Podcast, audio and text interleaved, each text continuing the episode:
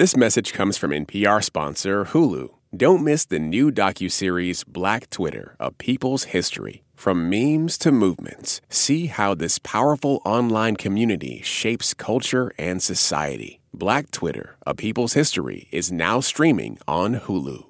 All right, y'all, just a heads up this episode contains some salty language, so it's gonna be some cussing. What's good, y'all? You're listening to Code Switch. I'm Gene Demby. And not that long ago, we did one of our favorite kinds of episodes, Ask Code Switch.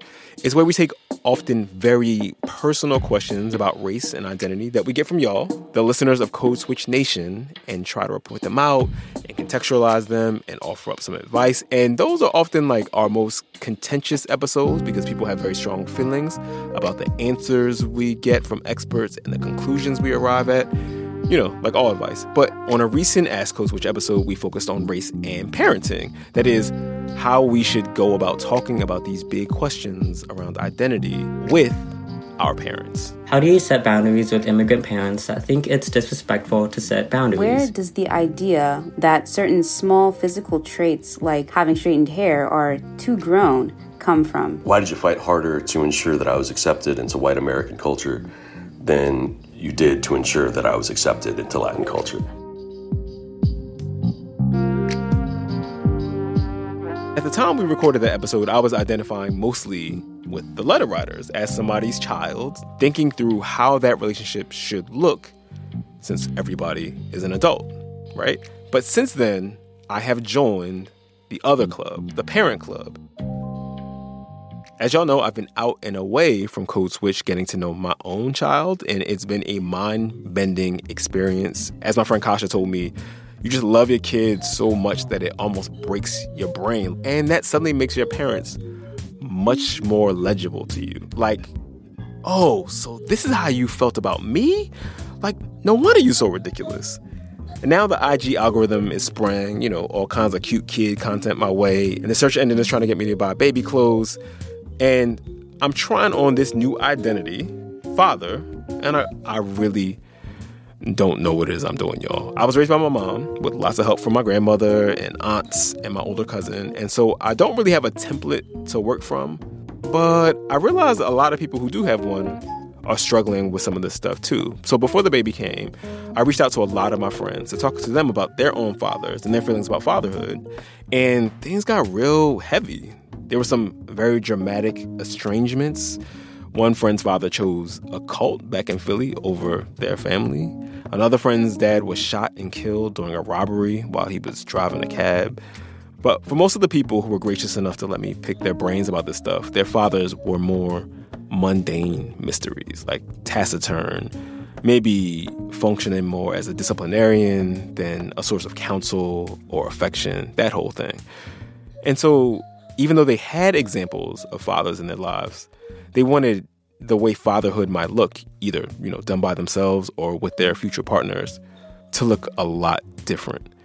Of course, this all assumes a male parent, right? This is all very hetero. There are countless families headed by two adult women or one adult woman, like mine, or in which no one identifies as a woman or a man. And so, another thing that kept coming up really organically in these conversations I was having with people was what even is fatherhood? Like, how much care work done by a male parent is, and I'm doing air quotes here, fatherhood and not just parenting? Is there some ineffable thing that makes someone a dad that makes what you do fathering? These are big questions, so, you know, I had to call in some help. Y'all probably remember Hari Kondabolu, the stand up comedian from his documentary, The Problem with Apu, or his Netflix special, Warn Your Relatives. A lot of his comedy is about race and identity and the incoherence of it all. And as he told us on a recent Code Switch Live show, he also recently became a father himself. And so Hari pulled up the metaphorical co host chair to chop it up with me. Man, Gene, I'm I'm so glad to be here. I am glad to be talking to another young father. I'm glad to be talking to anybody since I've been inside for way too long. And we took on this deliberately provocative question. Is fatherhood even necessary today? Oof. You know, I it's complicated because on one hand it's like what's the difference between fatherhood and parenting, right? Exactly. And then when you start creating differences, those are gender differences, right? And like examples that are based on like gender norms. Mm-hmm. And then, you know, especially in the last few years in the mainstream, there's been more of like a, a critical questioning of gender, right? And so it's almost like, well, you know, even like even claiming I'm a father, and let's say, you know, I have a son, right? Like, even mm-hmm. that, just saying I have a son is like, okay, I'm going with what he was assigned at birth, which I guess I helped assign it. Like, you know, as a, as a father who is is raising a son, I still want to try to teach my kid not to be a piece of shit, right? You know, how do I raise a kid that is not steeped in toxic masculinity that, you know, maybe he's still seeing in the outside world. I want them to know that like uh, being a quote unquote man does not have to look this way and at the same time i'm like i don't know if conveying that stuff is is limiting him and also reinforcing something in society. Should i just be viewing this as a human being? I'm a human being raising a human being. And i'm like i i don't know. And that's usually when the kid poops and then you know you, you don't you stop thinking about it. You're just like whoever this animal is the diaper has to be changed. Yeah i mean you know that gif with like Puffy uh, and that dude where they're just sort of staring at each other? Like, I feel like that is me and, and my baby right now. It's like just trying to size each other up. And I actually don't know who in that gif I am, if I'm Puffy looking, uh, like judging the other person or, or the person there in the headlines being judged. but right now, I feel like I'm thinking all these big existential thoughts and the logistics of being a parent is just like, feeding, sleeping, pooping, cuddling, right? Like, yeah, yeah. Um, we're not at the stage where we're necessarily talking like like my kid doesn't understand anything yet, right? But I know that we are going to have to sit with these big questions about, like you said, not being a piece of shit, um, and gender and race very soon. Um, like these are not avoidable questions, and also that the way that I'm answering these questions is going to be very different from the way that my mom answered these questions for me, right? That's right. That's right. And you and I have talked about this a little bit before, but I'm wondering who, if anyone, you were looking to as a template for like the kind of father you would like to be. Hmm. I mean, you know, I'm, i think I'm fortunate enough, or depending on your situation, um, you know, to have a a father that is in my life uh, was there growing up. So, so you know, I guess the assumption is, well, you know, isn't that the role model? And you know, I, I, I have complicated feelings, uh, you know, about that. I mean, I think my my father, like a lot of men from a lot of different cultures, you know, I'm going to talk specifically about my South Indian culture, mm-hmm. like grew up uh, steeped in patriarchy, as did my mother, right? So, you know, growing up, he he never cooked. He never cleaned. He never uh, you know did the laundry. He didn't like all these things that were considered women's work. And the thing is, that was reinforced to me not only by the fact that he didn't do those things, that my mother did those things, but also if I was going to the kitchen or wanted to help, I was told this isn't your job.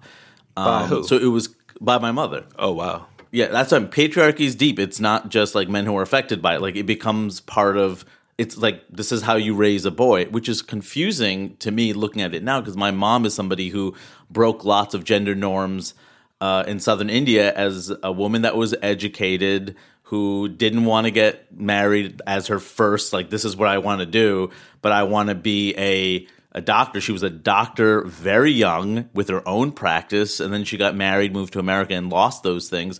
So I'm like, you're already somebody one who defied so many uh, gender norms and expectations, and then you kind of like went along with it and you know weren't able to do the thing you loved. So to me, it's like, why are we accepting this? And that's what I think now. Back then, I was just you know you're a kid, you're just going with what you're told. Um, so like a lot of times, I have a tough time because I'm like, that's not what I want to be as a partner and a and a father. So oftentimes, who I end up modeling myself after are my peers. You know, I'm I'm 39 years old. My partner also is, uh, you know, in my age range. I feel bad because it's like, is it stupid that I'm not giving her age? Isn't that a stereotype of women? But at the same time, I don't know.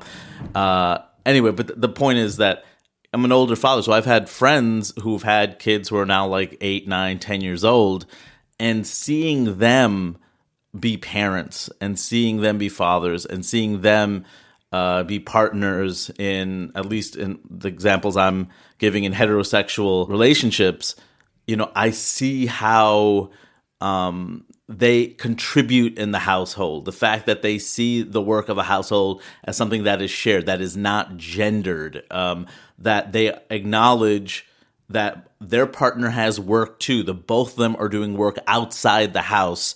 So the work in the house has to be split, which is my mom had a full time job and was doing all the other stuff as uh, a, a quote unquote, like as a quote unquote housewife and mother.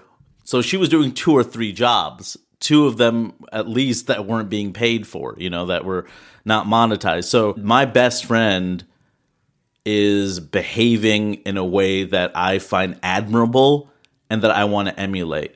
How he talks to his wife, how you know they both work through issues together as parents, and it's not that. I'm, look, I get it. Like they, they definitely fight like all human beings mm-hmm. fight, and they have their issues. But I see how they parent together, and you know, I'm I'm in my like late twenties watching this, and it's so foreign to me, you know, to see how it works because I, I not only because it's my friend that's parenting, but also like I didn't have that experience growing up, nor did he probably.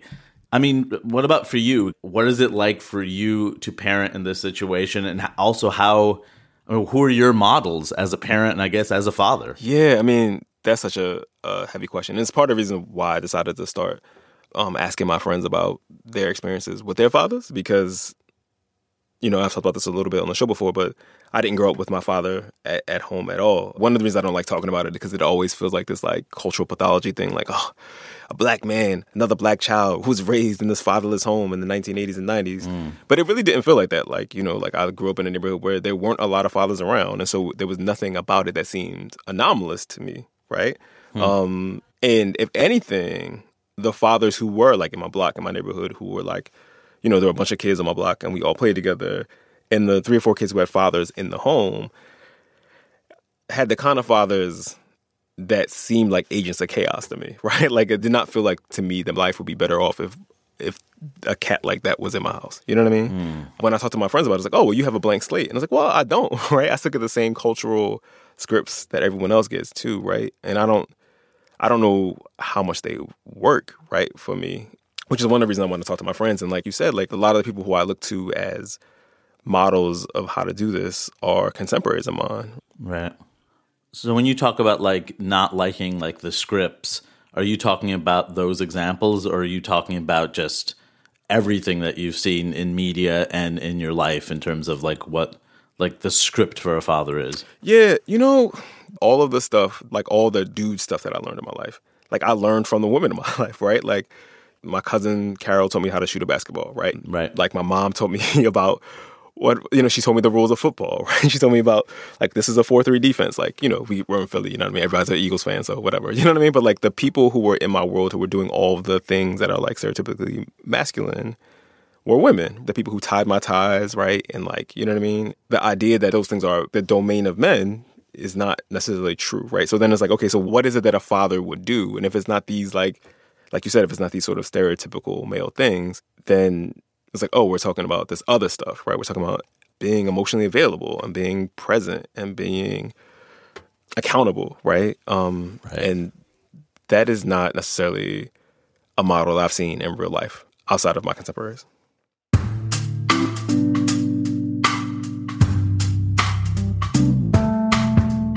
After the break, more of my convo with Hari Kondabolu. Stay with us, y'all.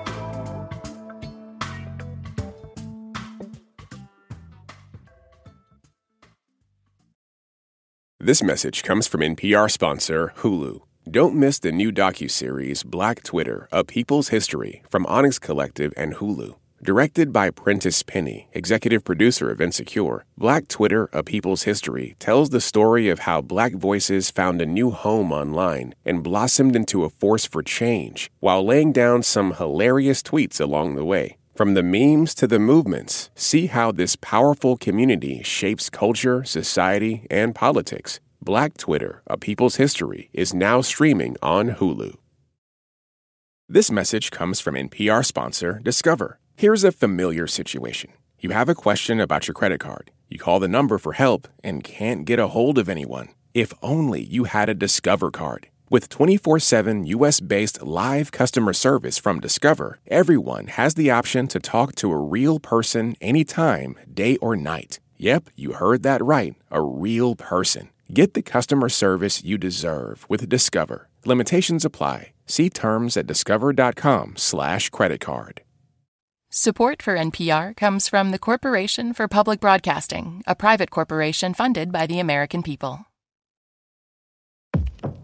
In this country, some truths aren't self evident. In NPR's Black Stories, Black Truths, a collection of stories as wide ranging and real as the people who tell them, we celebrate the Black experience for all its soul and richness. Search NPR Black Stories, Black Truths wherever you get podcasts.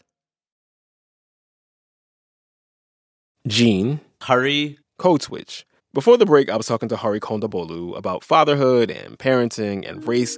And as new parents of kids who will have different racial identities from different generations than us, we were really curious about that inevitable distance and experience between them and us.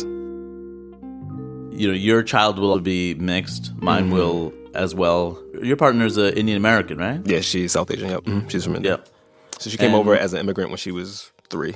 Um, Oh, she's the real deal then. she grew up in California to be like you know what I mean like all her references are like Luther Vandross and and, Right, right. and Anita Baker like it's it's fun like it's fun like she yeah I mean yeah my partner's you know Puerto Rican and and Italian and you know reads as white. So my child, like I don't know, you know what he will look like as he gets older because right now he's still like you see some somewhat of an outline, but he's still clay. So I don't.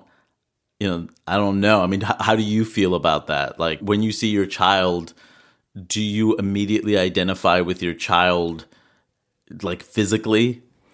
so a funny thing is like everybody I know says that my son looks exactly like me which I don't see but everyone's like no he mm. looks exactly like you but one of the things that I think about a lot is like even in my family like a kid with his complexion he's somewhere between me, and my wife um, I'm dark skinned she's like well, I guess we see olive color, but I don't even know what that. I don't, what is olive color? But he's like butterscotch, right? Um, and he's getting darker all the time. But like in my family, there's plenty of people as dark as me and, and as light as him. You know what I mean? So he looks like you know a Demby, right? At the same time, there's all these experiences that I have moving through the world as a dark skinned black man that he will not have as a like as a light skinned black person, and like Yeah. there's going to be all these ways in which that will not be exactly applicable to him, right? And the way people respond to him. Like I know what it's like to be a black man in my age in the world, but also like he's going to live in a world that is materially different around a lot of the stuff, right? Like I imagine this is sort of what mom felt. Like she was born in 48. She was in DC at Howard when the King riots happened in 1968, right? Like she lived in a different world, right? She has like a bunch of racial politics that she imparted to me and also like are not my racial politics because we grew up in like a very different world, right? I know my mom had a very specific anxiety over my safety when I was a kid, right? When I was like becoming a, a, a adolescent and I was no, no longer had like baby fat on my face, right? Um, and that was about the police and like I I know that that's going to be a, a thing that's going to be like crushing for me. Like that is going to be like a waking concern for me all the time. We live in a black and Latino neighborhood that is like gentrifying in DC, and there are cops everywhere, everywhere. There's a police car up until like three or four weeks ago that was like posted up on our corner every day, all day, all night till like three in the morning with the lights blinking, and it was annoying because I'd be trying to put this baby down with the like the police blue, Right. blue and whites like blinking in the in the house, and I'm like sooner or later it's going to because that's the, the nature of like the United States. Like he's going to have contact with these people, and it can go all kinds of ways. Huh. And I just I had a lot of resentment around it before, but now I have like a deeper, like more sort of like um the directional sort of anxiety about it. You know what I mean? It's strange, Gene, because I feel like I have the flip side of that. Say more. I'm curious. you know, because my child most likely will be lighter than me, and you know, neither of us know that variable is is very haunting, right? Like, how will they be read by the world, and how will they be treated as a result of that, right? Yeah. Uh, you know, and, and the hope that the world is a lot better when they hit a certain age than it was for us and our parents and so forth and so on. But you know that fear that you have of like the idea of this legacy of racism, the day to day functioning within a, a structure of racism affecting your child and that bitterness. There was a there was a moment which, uh, you know, I was I'm embarrassed about, but is real. That well, my my child was was born, and he was light, you know, much lighter than me, and I thought to myself like, maybe this is good because his life will be easier and and I'm like, but that's everything I'm against. Yeah. You know, how, how do you turn to that person, right, who believes in uh, public school, but your kid's in private school? Like, How does that How happen? happen? Yeah, exactly. And I had that moment where, like, I wasn't thinking as me as a person with these values who tries to live out his values in his life. It was me thinking as a father who's only thinking about, like, I just want everything to work out for him. And it was just an awful an awful feeling. And it was an awful feeling because it also is almost like so much of what I've done in my life is talk about the unfairness of white privilege and, and whiteness and the history of of race in this country and how like it affects all of us to this day. And and, and yet there was a part of my brain when I saw my child that wanted him to have some of those advantages. Hmm.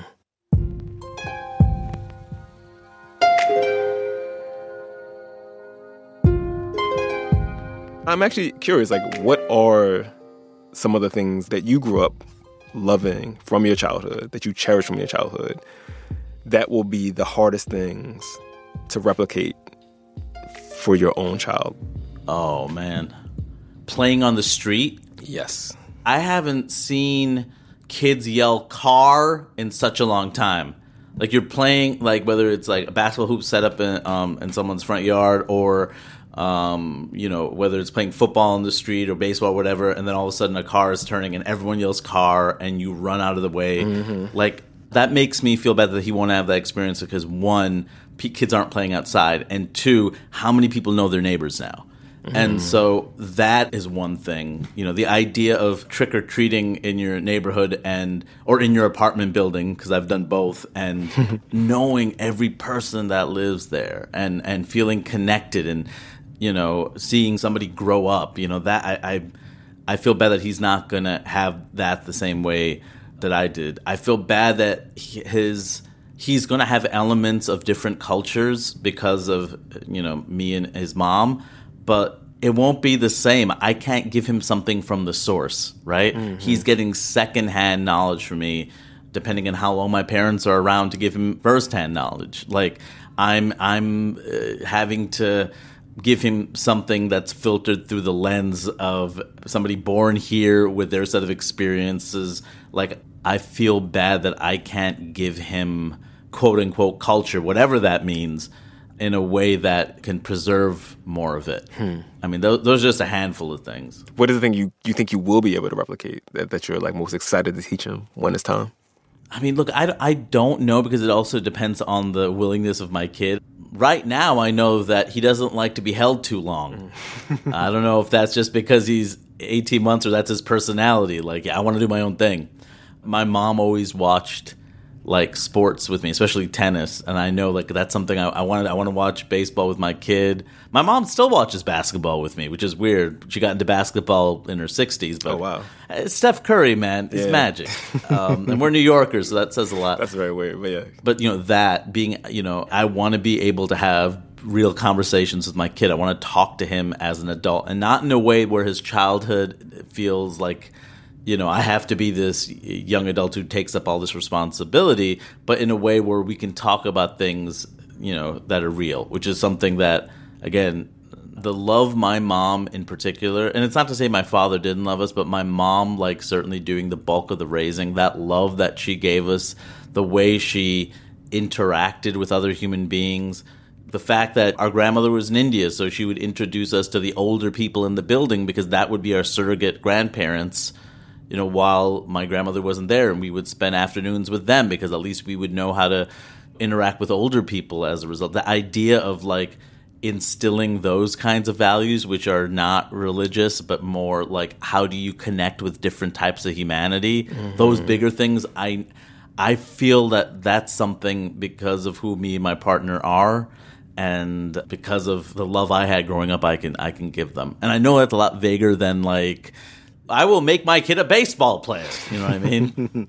I mean, what are your things, Gene? What are you, the things that you're upset that you won't be able to pass down and things that you're really excited and know that you can give your child. It's funny because it's exactly the same thing. Like hmm. I grew up again, like in a inner city in South Philly, um, on a block with a bunch of kids, and we in the summertime we were just outside all the time, right? Like we were playing right. playing basketball together, we were racing together. It was boys and girls playing together, right? Like when we were really young, it was just me and my sister, and so like if she wanted to jump double dutch, I would have to like tie the rope to the banister outside the house and be on the ends while she jumped double dutch. I just like want that weird way that like all the little double dutch songs get like transmitted through a neighborhood. I just like like like, like wish that there would be a space like that for kids. But I don't know if kids jump double dutch anymore. I feel like a, I feel right. so old when I say that. But the big thing that I'm excited about is like I mean, I think about this a lot. It's like the kind of letters we get from our listeners on the show a lot are about people trying to like find community with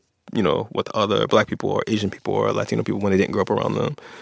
And I feel really fortunate that I grew up in a world where like my teachers were black and mm. um, all of the adults in my world were black, right? And all of my classmates were black. And so I got to like be around black people in this way that wasn't like that wasn't like mediated, you know. And, I, and it seems like a, that seems like a really obvious thing for a lot of us, but like I'm really looking forward to raising my child in a world in which like blackness is like just in the water and it's not a thing that I have to like uh, account for.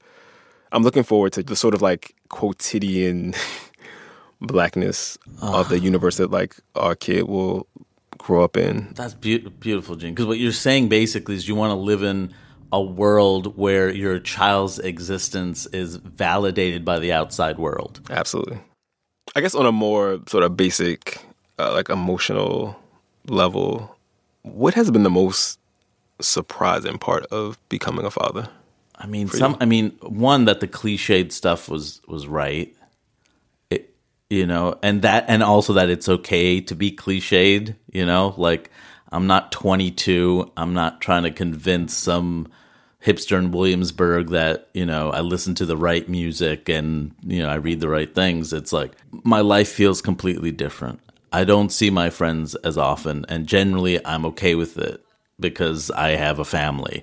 Um, I um, uh, look at my kid and I just I just melt. I I just am so happy that he's alive and healthy, and I'm his father, and um, you know, being able to just hold him is the best feeling in the world.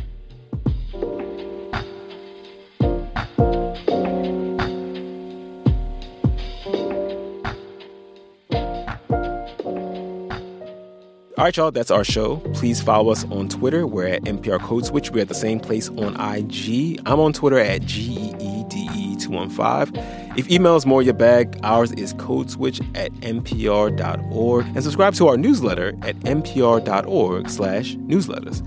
This episode was produced by Jess Kung and edited by Leah Donnella and Steve Drummond. And of course, we would be remiss if we did not shout out the rest of the Code Switch massive Karen Grigsby Bates, Christina Cala, Kumari Devarajan, Alyssa Jeong Perry, and Summer Thomad. Our art director is LA Johnson. Our intern is Nathan Pugh.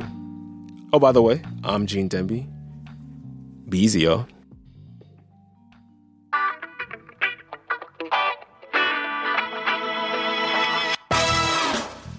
All right, Hari. So, where can people who want to hear your stand up find you out in the real world? Well, uh, I'm going on tour for the first time in two years, uh, asterisk, uh, pending the state of the global pandemic. Of course. Yes. And so I'll be in Burlington, Vermont, March 10th to the 12th at the Vermont Comedy Club. I'll be at the Laughing Tap in Milwaukee, March 24th to the 26th. I'll be uh, in Wilmington, Delaware at the Grand Opera House on uh, April 2nd. If there are any opera fans present, don't go there if you want to see opera. You're going to be very disappointed. I'll be in Washington, D.C. Oh, turn up. There you go. April 7th to 9th at the Comedy Loft. Um, I'll be in uh, Richmond, Virginia on May 19th to the 21st at the Sandman Comedy Club. But uh, yeah, I'll be touring all over the country pending global pandemic. There's a lot of other dates both before and after that, and you can find them on my website, harikondabolu.com. And Code Switch fans are amongst the best fans. I mean, you're just saying that because you're. It's true. It's uh, it's true for for a comic that talks about uh, race and uh, identity a lot. Uh, this is the home team.